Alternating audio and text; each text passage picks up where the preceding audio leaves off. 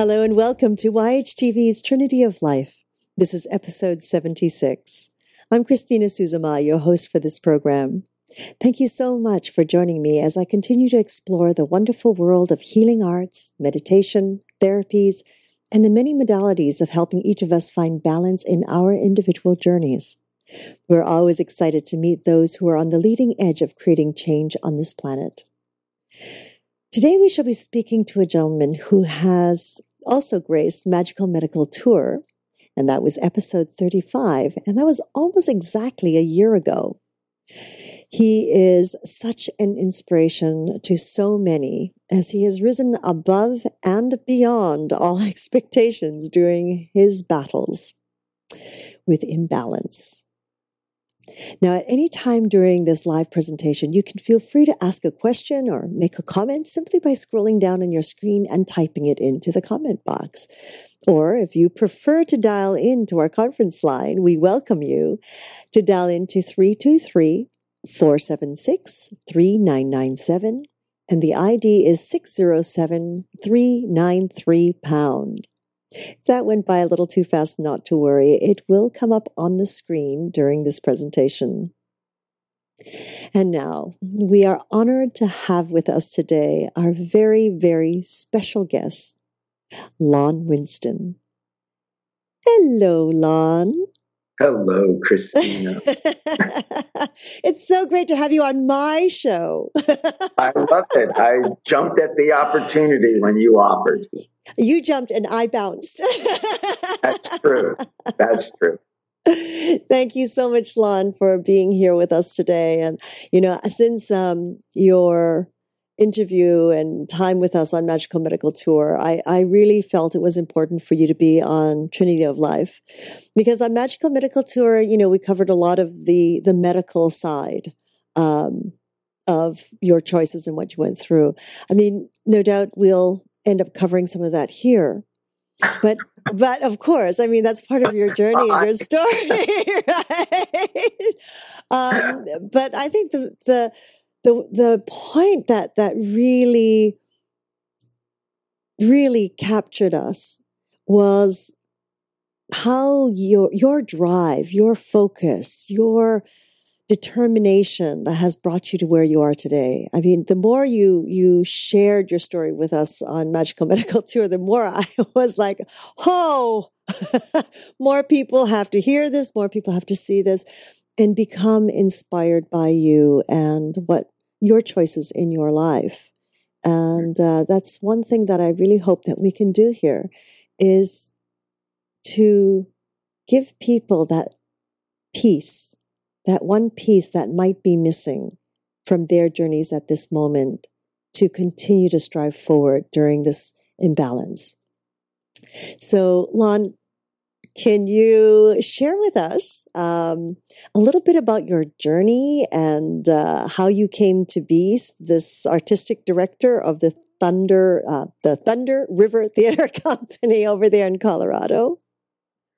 Well, I spent um, many years as a professor of theater and directed and acted professionally.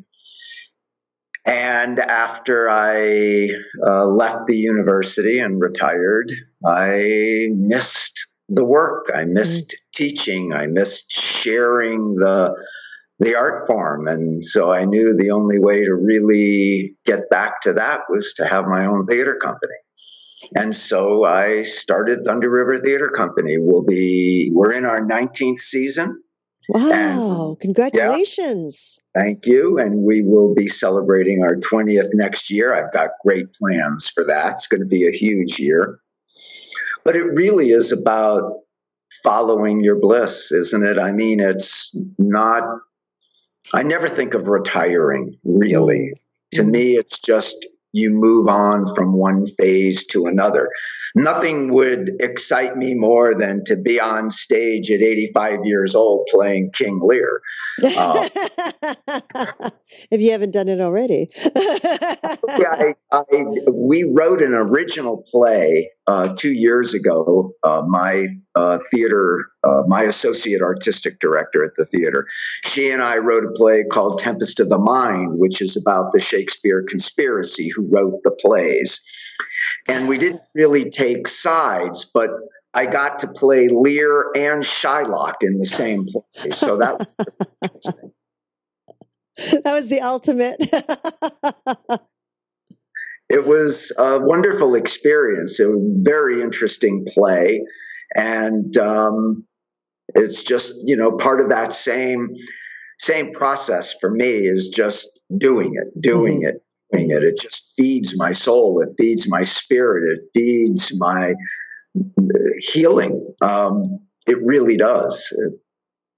You feel like you have so much more to do, and therefore you can't let anything sneak up on you and pull you out of that or pull you off of that path. Mm, mm. And now, uh, during this this uh, journey of being an artist, I, I, know what it takes to be an artistic director. I've been in that world, uh, you know, quite immersed in it. Um, that's a lot of can be quite stressful. Yeah, but you learn how to. I mean, there's stress in most people's lives, isn't? And that's what your show and you are all about: is finding the balance and how to um, develop a lifestyle and the people in your life and, and keeping that balance. Yeah, there's stressful moments.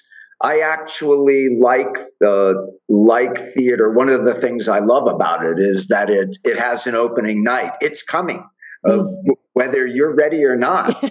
and so you know it keeps you it keeps you driven it keeps you on the path and and then all these other elements of your life be it meditation or yoga um, the physical life that i live out here in the colorado mountains that i love so much um, ride my bike go skiing hiking. It's an everyday practice that uh, touches you uh, with nature and it keeps a perspective of the world that we live in um, drives me. Mm, mm, that's wonderful.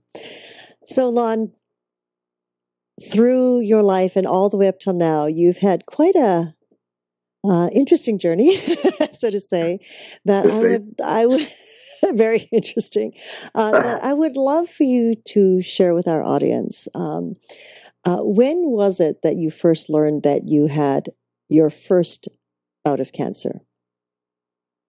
Well, I uh, growing up in Miami and working on Miami Beach for years, when we thought it was cool to rub, you know, olive oil or baby oil all over you and get as tan as you could possibly get. My first uh, experience with cancers were skin cancers, basal cell carcinomas, and squamous, and uh, even the hint of uh, a melanoma that was removed. But the the biggie was in 1998 when I was diagnosed with a very rare uh, leukemia called hairy cell leukemia, and um, it was scary. I was in uh, reverse isolation uh, at the hospital for two weeks before I found out what I had. I had no white blood cells. Um, I literally was on my way out. And they sent the pathology to the Mayo Clinic, and it came back hairy cell leukemia. Now, the good thing about hairy cell leukemia is that it was treatable. Hmm. And uh, the bad thing is that it was leukemia and you had to be treated. so, yeah, it, um, it's nice to hear, you know, there's good news and bad news when the doctor sits down to talk to you. Um, I would imagine it's uh, pretty scary to hear, I have bad news for you, you know, and that's it. and it's time to go home and, and get your life in order. Uh, fortunately for me, that didn't happen. Um, but I did go through the a treatment, and I was in remission of that uh, leukemia for eight years, and it came out. And they treated me with the same drug, different protocol after eight years. Oh, so so this, so your first bout with any kind of cancer was the skin cancer and that yes. was that that was where you would go in and you would have it treated topically yeah. or removed etc right. so that right. that was in it or the little melon ball scooper you know and well, you that know, was quite an image that I got because yeah. I do use melon ball scoopers now. Every time I pick that thing up, I'm going to have a whole new. That's right. Well, imagine that same melon ball scooper, but just smaller little melon ball portions to it. okay. I'll think about that, like those little yeah. bobas that float around people's drinks. oh, but now with the in 1998 with um, hairy cell leukemia, it, you were able to get into remission, but it came back. It relapsed. Yes, the um, the protocol when I was first diagnosed was uh, a chemotherapy called 2CDA, uh, relatively benign, but it does the trick on hairy cells in your, which are sort of mutant white blood cells that leave no room for healthy white blood cells. And the protocol was 24 uh, 7 total uh, infusion. Just, it was really, um, wow. yeah, it was pretty weird. You were wired up in bags, IV'd into you seven days, 24 hours a day. And then they sent me home. And while I was home, of course, I had no immune system and I lived on the top of a mountain and uh, nature has good, bad, and ugly. And one of the ugly things is cryptococcal. Um, and I contracted a cryptococcal meningitis with no immune system and had 106.2 fever and was flown um, out of the valley near Aspen uh, to Denver, where I was treated uh, for cryptococcal meningitis. And knock on wood, I um, survived that, which was actually far more dangerous than the hairy cell leukemia that I had just been treated for. And not very many people come back from cryptococcal meningitis, especially when there's no immune system to protect you in any way. And I, they wiped it out of me with a cocktail of two drugs and uh, amphotericin, which they nickname Ampho the Terrible, and flucytosine. Those two medications um, wiped it out of me. And so I went into remission on the leukemia and for eight years. And then I came out of remission. Um, and they treated me again. And this time the protocol was different. It was once a week uh, treatment for a couple of hours uh, for six weeks. And I went into remission and it only lasted two years. So, so what during this time, like when mm-hmm. you first heard about the leukemia, uh, it mm-hmm. sounds like they caught it much later. Uh, like like when you were, as you said, on your way out, to say the least. Yeah, yeah. Actually, we were on a hike from Aspen up over uh, Maroon Bells uh, to Crested Butte, and everybody was at the pass uh, way before me. I was in pain. My legs were throbbing. I couldn't breathe. And I'm in really good shape. I mean, I hike a lot. and work out a lot. And I got up there, they were almost all done with lunch. And um, Deborah, my wife, was there with them and girlfriends and, and hikers with us. And I walked over to her and I said, I'm in trouble. And we uh, hiked down to Crested Butte, and the lower we got, the better I started to feel. So I kind of put it off as a altitude thing, and that uh, maybe something's going on, and I'll check it when I get back. And when I got back, uh, for the next few days, I was a slug. I could hardly take two steps. And so I called my doctor and he said, Do you have a fever? And I said, I don't think I have a fever. And he said, Well, why don't you go take your temperature? And I did, and it was 102. And he said, Come in in the morning for a blood test. And I went in and they did a CBC, um, a general blood test for my counts. And called me on the phone and said, I've just uh, booked you in to see an internist in Glenwood Springs at Valley View Hospital, and you're booked into the hospital. You have no white blood cells. And to be perfectly honest with you, Lon, this is a little out of my uh, range of mm-hmm. care. and um, and then the rest was history on on that.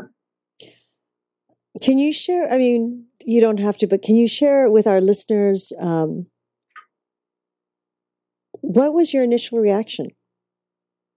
My initial reaction um, was to talk to Glenn. Are you online, Glenn? Thank God your best friend is a doctor. I called Glenn, and you know, Glenn, in his uh, love and pragmatic uh, said to me, Well, you know, um, I think there's a 25% chance that you're going to go home and put your life in order.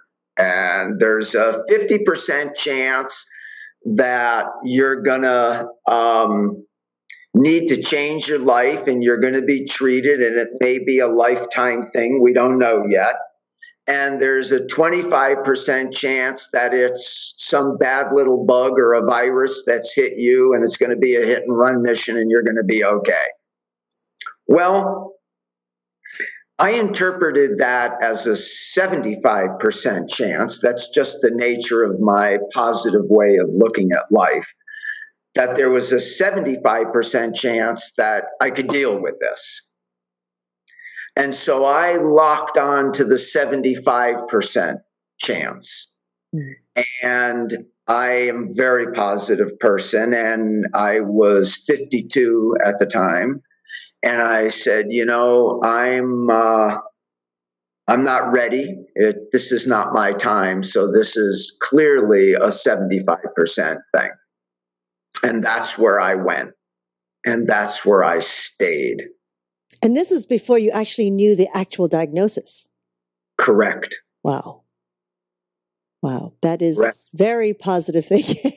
well, and they, you know, they um, they checked me for everything, needless to say. Um, everything from, uh, well, they have to hospitals now, HIV. Mm-hmm. Uh, you know, what, what other, you know, every conceivable test that they could do because the pathology uh, department didn't get a hold of it until they sent it to the Mayo Clinic. And everything came back negative until um, we got the test from, which made me happy, needless to say. I didn't need to be dealing with uh, HIV, but I had blood transfusions. I mean, it, you never know. Mm-hmm. And so it all turned out great from that point of view. And then I found out about the hairy cell and um, the doctor who came up from Denver, who uh, is the hematologist oncologist at UC Medical Center um, and the Annenberg Center in um, Denver, came up and Kathy Hassell, she's a wonderful doctor, named by all her colleagues as the oncology uh, hematologist Meister uh, in in Denver and long blonde hair, mountain climber, um, just a hot shot hematologist. And she came into my room with a pair of jeans on and a shirt and a carabiner on her belt with keys hanging. And she said, I thought I had, you know, I didn't know, wow, who's this angel? your wings, darling. And she said that she's the one who said to me, I've got good news and bad news. And so um, that journey started right there for, okay, where do we go from here now that we know? Mm-hmm. Well, at least uh, she knew how to brighten your day up as she was giving you the news. she did. Mountain boots, carabiner. she did. She did. Um, and it was, it, you know, it was really amazing actually. And, and it was easy for me to grab a hold. When somebody says, I've got good news and bad news, well, that's fine. If there's good news, then that's what we're going to focus on. Hmm. Um, okay, so then you went through the relapse. Well, of course, the, I went the meningitis. That's amazing that without an immune system, you live through that. People with you an know, immune I, system don't live through that. I went through, I went to my uh, physical last year to my internist, and, you know, he said to me, you know, I've never um, sat across from somebody who didn't have an immune system and had cryptococcal meningitis and talked to them years later about the experience. Um, there was no experience. We lost them, you know. So the fact that you're here telling me about it is pretty incredible. Mm. So yeah, and I, you know, that I I got through all that, and then after now ten years later, I'm um, out of remission for the you know the second time, and my brother uh, Gary, who um, you also had on Magical Medical Tour um, as a toxicology biochemist expert he got me into a clinical trial at NIH, the National Institutes of Health, with Dr. Kreitman, who is the hairy cell guru in the country. And I got into this clinical trial, and they put me on uh, new drugs. And that seemed to it's gone. I mean, it, it, for several years, uh, maybe four, it was not in my blood at all, not in my marrow. It is in my marrow now. And it's been in my marrow for a couple of years. And it's not in the peripheral blood, though, in the flow cytometry and all the tests. It's not in my blood system, but it is in the marrow. They have patients who have been on this drug who um, have uh, it's been in the marrow for over 10 years and not come into the blood. So it could be in the marrow at my age. I'll play Lear at 85 before it gets into my blood system. At least that's how I look at it. Got to stay on that path, Christina. There, I don't, I don't give over to the um, what am I going to do now? You know, I just, um, I'm going to take care of this. We, we've, we've got the science. The science in our country is amazing. There may be problems with the whole healthcare system, but when it comes to the science, uh, it's pretty amazing. Mm. And I'm uh, my own uh, connection to self, uh, my balance, my the time that I spend taking care of me, um, I find that balance between the science and the medicine and and the positive spiritual connection I have with the universe, and I seem to be doing okay. I I would say, you see, you you should be bouncing on a ball too, Lon. I watch you bounce, and that just that takes care of my need. so so Lon, during um like during the start of this whole all this chain of events, I mean, did you retire? Uh, were you retired by that point? I was actually retired from the university before that. I started teaching at a very young age mm-hmm. at the university. Um, and so I I had many years into it and um, really missed um, our home out here in Colorado because we left here to accept the last position I had, which was on the graduate faculty at Villanova University near Philadelphia. And um, just missed the mountains and missed my life here and didn't need to be on the East Coast anymore, except for when I go to NIH. Then I love the East Coast uh, because they're doing the work, and I'm happy to fly to Washington and you know take care of business. now, now, um, I hope so. Now, so do you have to? Do, uh, do you still continue your treatments with them? Um, there won't be any. No, no. For mm-hmm. four years, there's been no uh, treatment for the hairy cell. The um, the other little piece that we're sort of leaving out of the story is that when I went to NIH and they started treating me, um, they there was a little uh, lump that I had in my neck. Well, the protocol says that you can't have any other kind of cancer and be treated for the leukemia. That's the pharmaceutical company that supports the research. So they did a biopsy of this uh, lymph node and they did four actually aspirates and taking uh, cells out of the tumor, the little lump in my neck, which they thought was a cyst. Actually, before I went into surgery, they said 97% chance, Lon, this is just a cyst. Well, you know, uh, I seem to attract rare. so I fell into the 3% on that one. The first three aspirates were clear, and so they were able to treat me. Fortunately, they started treating me for the hairy cell leukemia. Well, out of some whim, the in the uh, ENT uh, pathology, um, they decided to do one more uh, check on it and found a suspicious cell.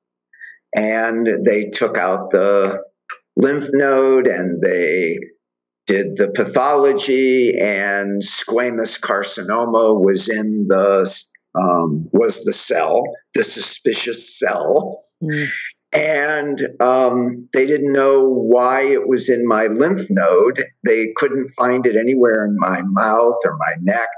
And so they yanked the tongue out of my mouth and way on the back of my tongue at the very base of it was a tiny little tumor about half the size of your pinky fingernail. And um, I had neck cancer.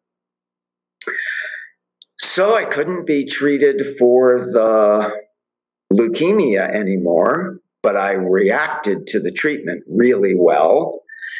And the doctor who did the surgery came in, in at the cancer hospital at the National Institutes of Health and and I said, "So, what's the prognosis of this little um, squamous cell carcinoma on my tongue? How do we take care of that?" And she said, Well, because it's in your lymph node, it's stage four neck cancer. Hmm. And I, stage four neck cancer? What are you talking about? You said it's a little tiny tumor. Yeah, but when it spills into the lymph system, we it automatically goes to stage four. And I said, Well, what's the prognosis of that? And she said, Well, all comers, two to five years.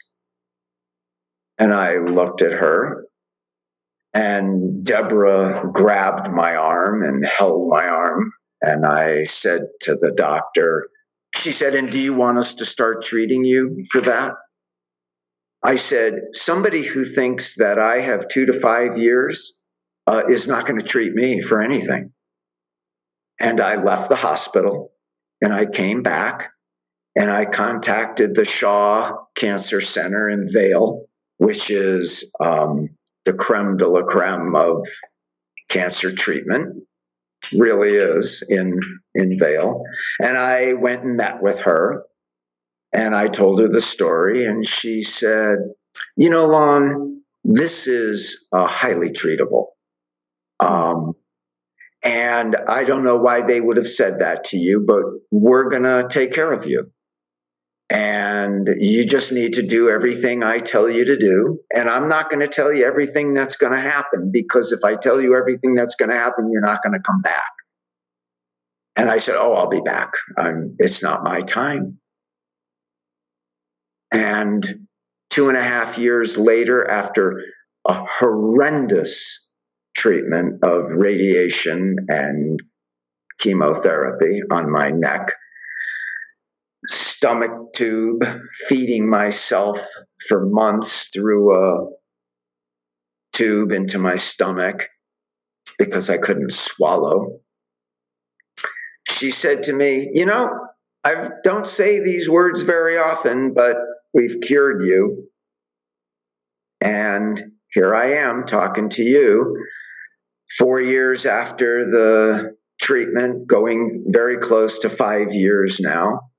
Um, no signs of the leukemia, no signs of the neck cancer. Um, I occasionally get a little something frozen off my face, but those Miami years seem to take precedent. Here I'm talking to you and on a very happy path. Um, I've gone through some hell, but you remember I wrote that poem that I read on Magical Medical Tour. I've been to hell and back. Um, and I have, but I'm happy. I'm doing my work. I'm following my bliss. I act, I direct, I meet great people. I um, that little teacher bug in me is still teaching. You don't have to be at a university to teach. Um, and I'm learning, and I believe in lifelong learning. So, for me, really, uh, a true scholar is knowing when to teach and when to learn and how to differentiate between those two. And I've got a lot of both to do before I check check out. yeah. it's uh, your your story is absolutely amazing. I mean, it's it's so wonderful to hear how you've just continually strived forward, and and I wouldn't be here if I didn't. You know, Lon, somewhere in your intuition when you spoke to that doctor, I mean, here you are dealing with hairy hairy cell leukemia. Mm-hmm. And they had to stop the treatment for that. So, so you didn't even complete the treatment. That's correct. For that at all. And That's then correct. they had to completely switch your regimen to different doctors. I had to take care of the neck cancer because uh, whatever little immune system I had at the time, I needed to help me through the neck cancer thing. And um, I go out to NIH uh, once a year. I uh, was just out there a couple of months ago, and the um, there's all new science, new um, protocols. In fact, at the uh, first of the year, this coming January, they've actually approved a pill that takes care of hairy cell leukemia. And it's still a chemotherapy, but it's not IV'd and it's not all the stuff that comes with that. And someday the hairy cell may come out of my um, marrow and find its way into my blood, and maybe not. Mm. Now, what about? I mean, have they mentioned anything, for example, of because uh, I've heard of bone marrow transplants. I mean, have they mentioned anything in that form? I don't believe that uh, bone marrow transplant is in my cards giving hairy cell leukemia. Um, it's um, I don't need I don't need that path. That's that's not part of this leukemia. You know, 30 years ago, um, they um, all leukemias kind of look the same in some way. 30, 40 years ago, if uh, somebody had hairy cell leukemia, they were treated the same way other leukemias were treated, and they weren't uh, happy muffins. Uh, they uh, they didn't make it. Mm-hmm. But the science today differentiates between all these different leukemias, and they have different treatments and different drugs, and um, that's a good thing. Mm. Now, out of all the treatments that you've had, it just sounds like your last treatment with the throat cancer was the most aggressive. Uh, yeah, no question about it. Um, I had six weeks every day of radiation on my neck.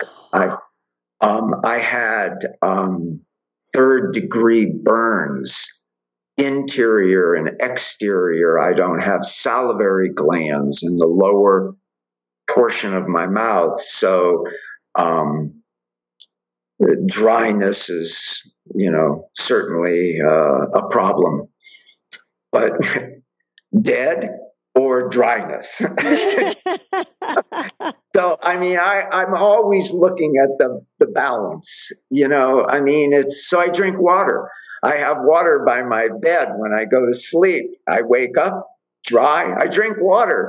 Um, I have my water bottle and my CamelBak when I'm hiking and I'm hydrate. I mean, that's a good thing. That's not a bad thing. So I try always to look at the, the bright side. Um, I I laugh at stuff. I keep myself laughing about things all the time. Um, laughter is probably one of the greatest healers. My doctor at the Shaw Cancer Center, who took care of my neck, um, she said, You know, you're our poster child. You did everything we asked of you. You didn't let anything scare you. You just knew you were going to get through it. And she said, I would love to be able to have people contact you.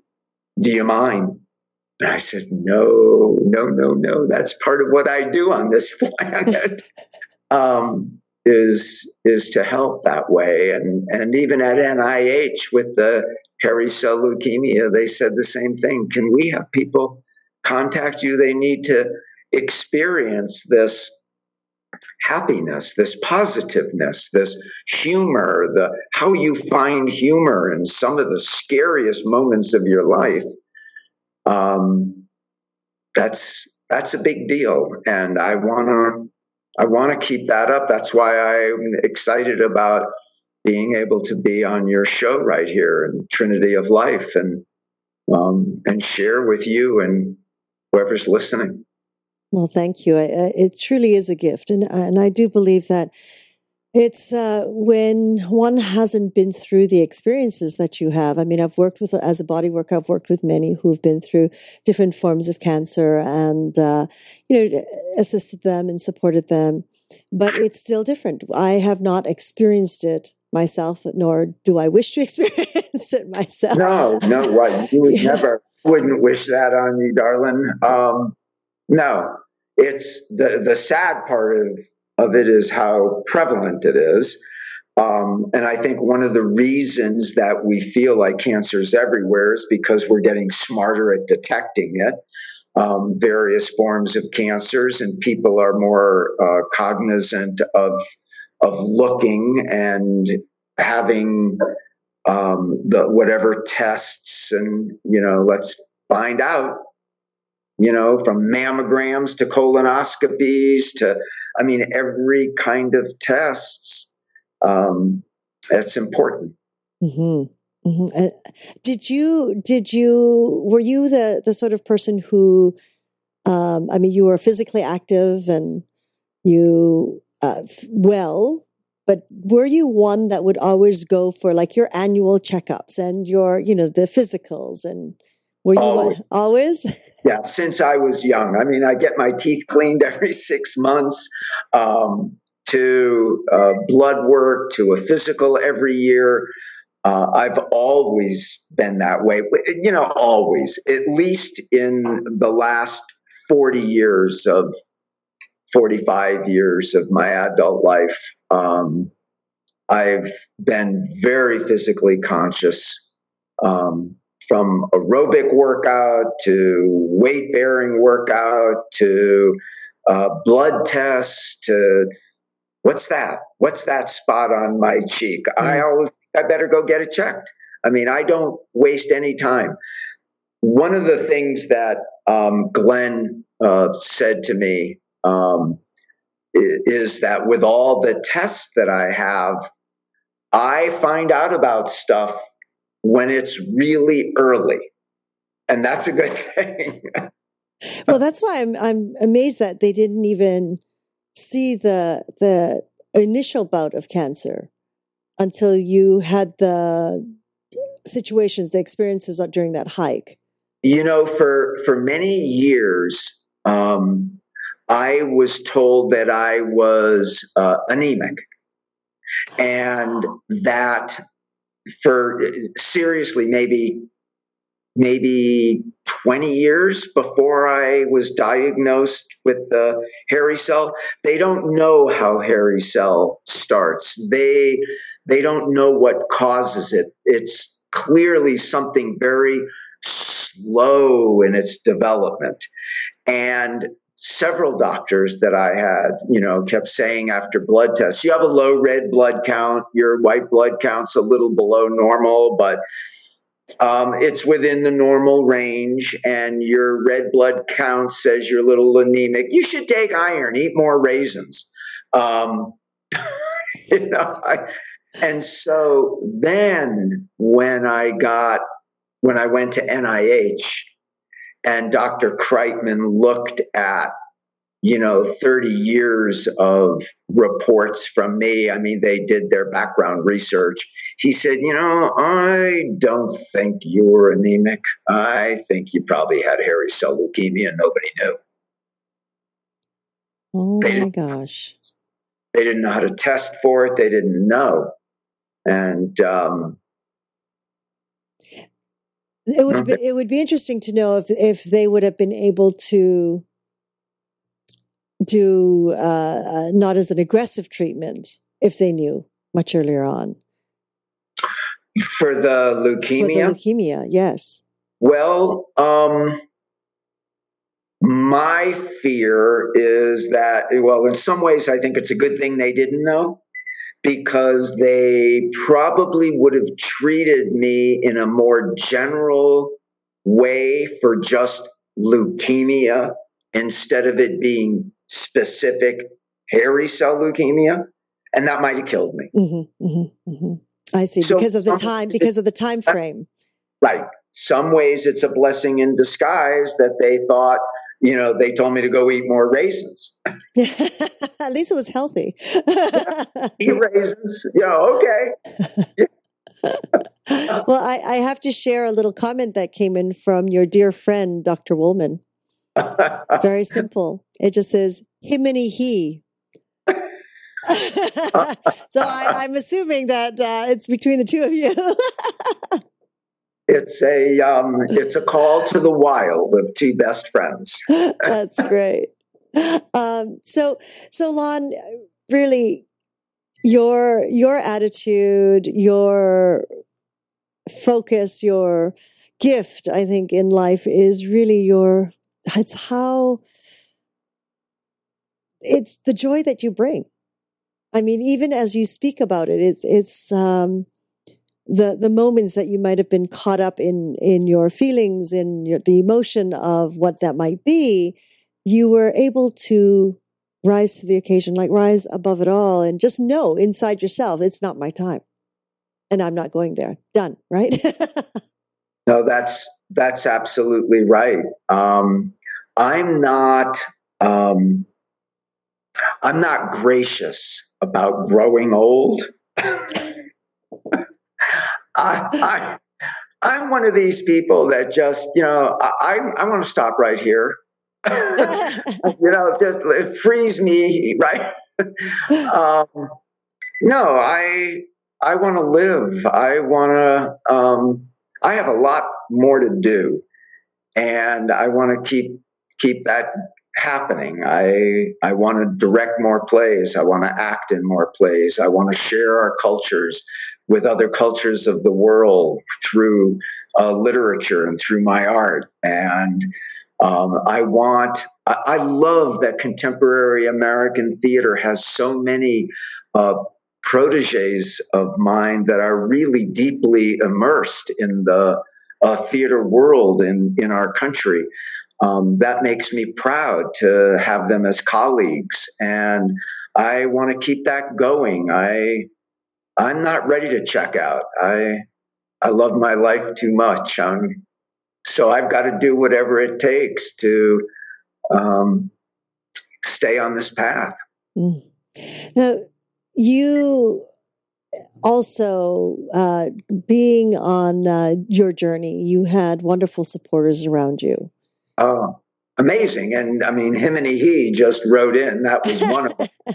um, you know, that, that helps a lot. That uh, Glenn uh, in, interpreted for me lots of things that um, I could uh, think about on uh, different terms. My brother, um, you know, he uh, he got on the computer every moment something new popped up and researched it and, and sent me the research and power is knowledge and i spent a great deal of time uh, researching uh, and and finding uh, what's new on the block um, from from the science point of view um, deborah as a who took care of me, um, wrapped my neck when it was leaking from third degree uh, burns. Um, you know that that was was all uh, important uh, in getting through all of this. It really is uh, a a team thing, and and I actually would like to I like that science and medicine is sort of moving into that more and more and more. That it's your your family and your doctors and your caretakers and uh, friends and the people around you that um, that see the positive uh, happening and are there to nurture that. Um, it's not if you have to go it alone, it's going to take you out. We just don't have the individual strength, I don't believe, to handle some of the, dark side. Um, you need a you need the whole group to go to the dark side with you and help you uh, come back.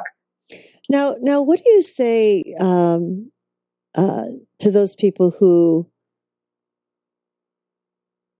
they've encountered it for the first time and uh, they they don't it, it's tough for some family members to wrap their minds around it as well out of yeah. fear of loss etc i mean what what word of advice can you give to those families to those supporters?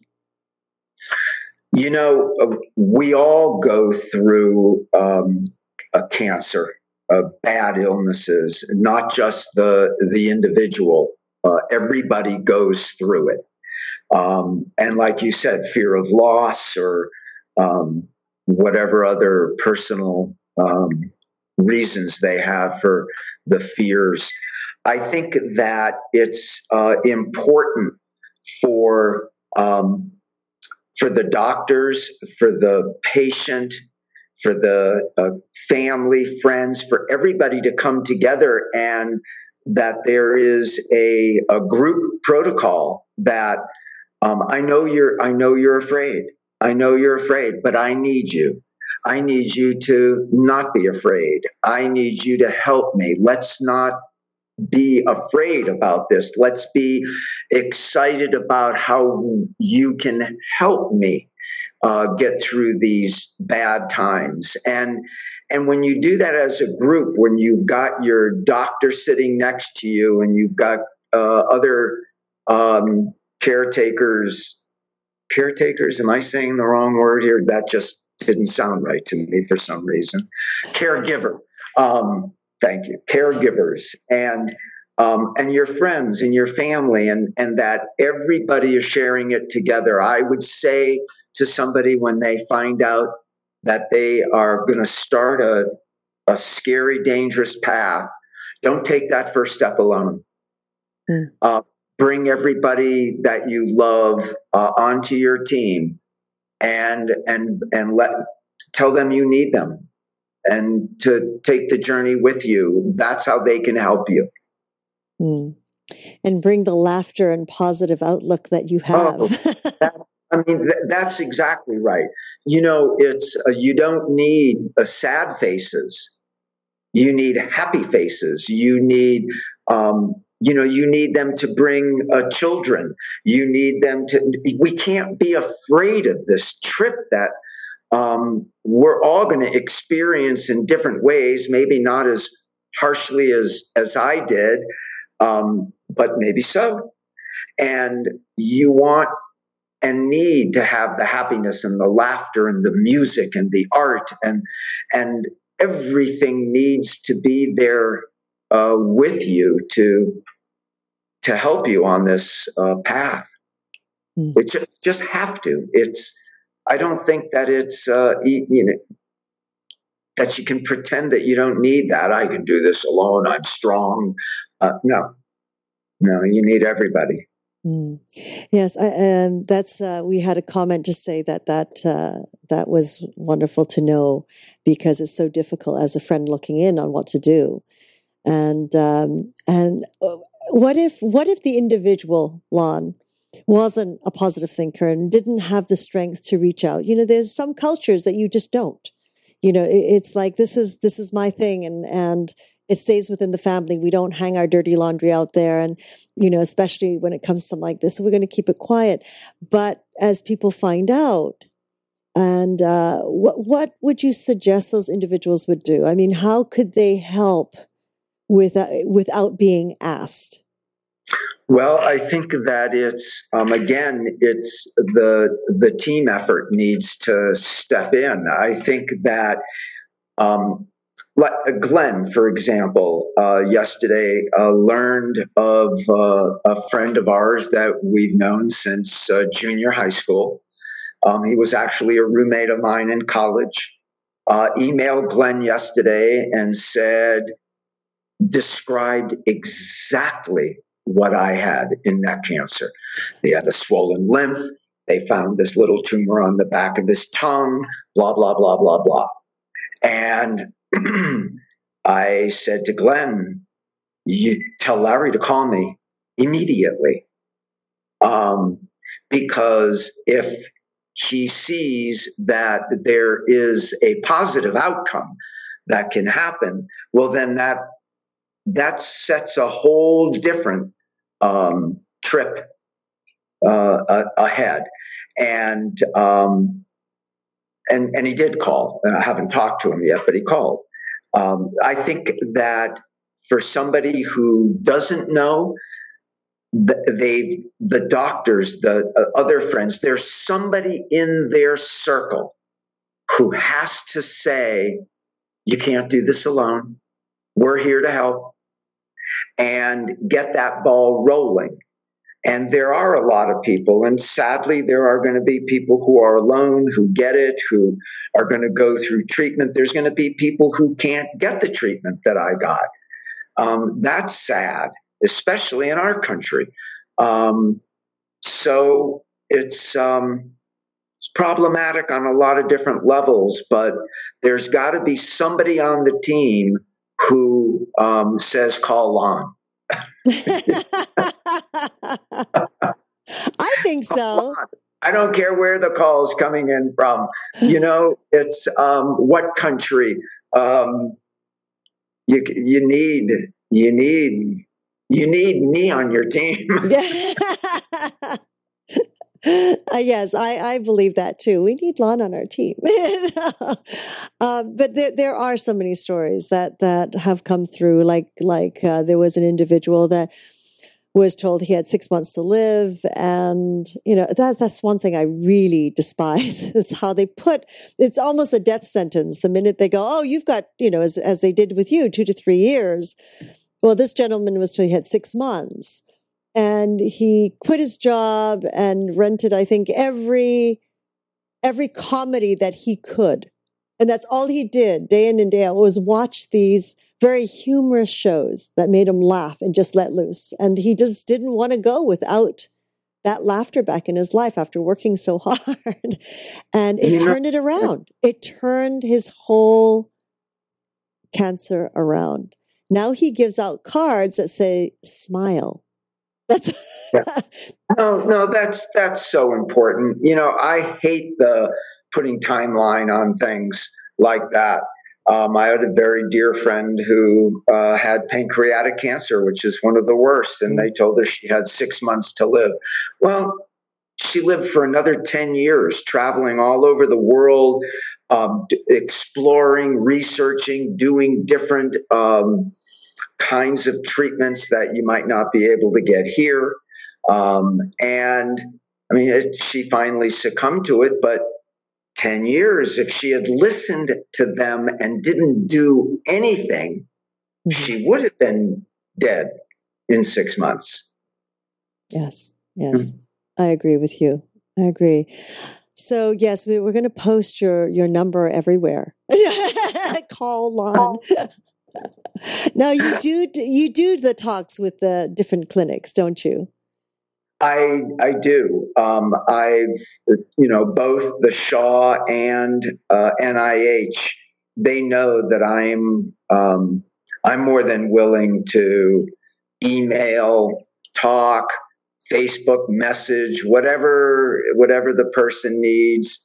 Um, I I'm happy to do that. It's what a what a wonderful thing to be able to give and do. I mean, it it it keeps it keeps filling my um, spiritual need to help with that. That's something I can wrap my mind around uh, spiritually. There's a lot of other things I can't, but I I can I can grab a hold of that and feel like I'm I'm doing some good. So. Mm. Well, see, now you are uh, entertaining us on your magical stage out there in Colorado, but you are also gifting us on this ama- amazing stage of life that you've created. No, thank you. As you, you know, your story, uh, you being here still to tell it and share it. Yeah, yeah. It, it um, you know, when I was on uh, going over the pass to Crested Butte, I thought that that was I was going to lay down right there at the top of the mountain and uh, say goodbye, and everybody would have, you know, sort of carried me down. They could have cremated me right there on top of the mountain. That would have been okay, but I wasn't ready. You're still not ready. We have to make a date for that King Lear at 85. There you go. Well, you got a little weight in store, but it could happen. It could happen. Lon, is there out and do a show with us? Uh, one of these days, I'll be I'll be the bouncing ball. I'll bounce across the stage. That's my part. uh, there's probably a play with a woman on a bouncy ball going across the stage. If not, I can write it in. That's me. It's typecast. yeah. Yeah. You could be one of Lear's daughters, you know, and you could just bounce your way. King Lear, present day. Lon, is there anything that you would like to share with our audience that we might have missed out or that you would just like to say? To say. Um, so you had a poem to end your last one. I did. I did. And I, I mean, um, I don't have one right now. I mean, I've had lots of new ones I've written, but none really for what this is is about. I, I would just say that, um, you know, I, I, just be positive. You know, it's um, success is fear and doubt turned inside out.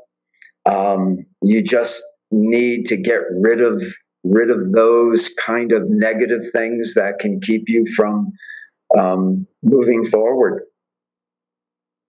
Live life to the fullest. Yeah.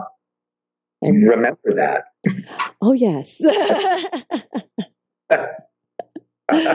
Oh, I do. bounce. There you go. Again. See, I'm bouncing again. That's a good thought. Thank you so much, Lon, for really Thanks, gifting us today, and and I hope that this will we can get this out to many, many of those of you so. out there. You know, it's it's uh it's a very you know frightening situation when you come across it, and and uh, it's such a gift to hear individuals like you just keep that positive light shining for all of us. It's really wonderful. Thank you so much. And of course, we would like to thank each and every one of you for joining us in this new platform of education and information. We're grateful for your continuous support and look forward to hearing your feedback on how we can serve you better. We invite you to join us live on Tuesdays for Magical Medical Tour at 10:30 a.m. Pacific, 1:30 p.m. Eastern. Wednesdays for Trinity of Life at 11 a.m. Pacific, 2 p.m. Eastern. Followed every other week with Flowing into Awareness with Anatara. I'd like to remind you that you can connect with Lon Winston through his Facebook at Lon Winston or th- through his theater company, thunderrivertheater.com. Thunderrivertheater.com. And again, we are always grateful for any support, feedback, suggestions that you might have. Give us a call at 818 Let's Talk. 818 Let's Talk. Until next time, namaste.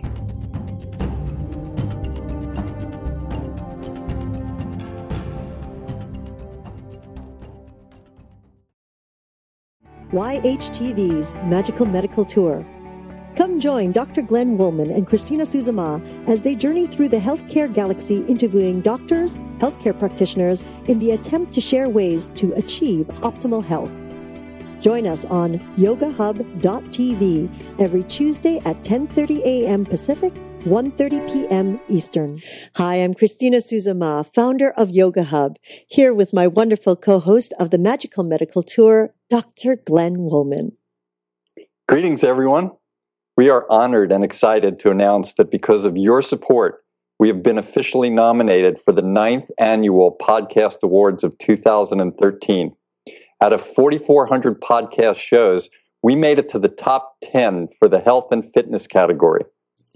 Yoga Hub's mission is to create awareness and consciousness through education and information globally. With your support, we will be able to become the number one network for health and wellness of all modalities. All this through our ever expanding YHTV network of audio and video podcasts. We invite you to view our shows that continue to bring the most current information from professionals and experts, showing the heart and wisdom of our healers, including inspirational stories and experiences from others like yourselves. And soon, we will begin workshops and training to support students and experts alike. We now invite you to vote for our nominated show, Magical Medical Tour. Each individual can vote once daily from November 1st to November 15th. Now, for those of you who might have a little more time to vote, we would be happy to send you a daily reminder by simply signing up below. Now, here's the simple steps to voting. Click on the Vote Now banner below, scroll down the page until you see the Health and Fitness category. Within that category, look for Magical Medical Tour and select. Now scroll down a little further. Enter your name, your email address, select Listener, and over to your right, make sure to click the Submit button. Now, a very important note some emails may require verification. Please make sure to check your inbox for an email from podcastawards.com and click on the link provided. This is in place in order to prevent companies from gaming the system. It's really all that simple. It does look pretty simple, Christina. We would love to hear any feedback and any suggestions you may have, especially of how we may continue to support you and your community in search of optimal health. Now, on behalf of our Dr. Glenn Woolman and the entire Yoga Hub team, we would like to thank all our experts and guests that have graced the stage and the shows, and to you, our supporters, for collaborating to create this magnificent space of healing and balance. Thank you again. Namaste.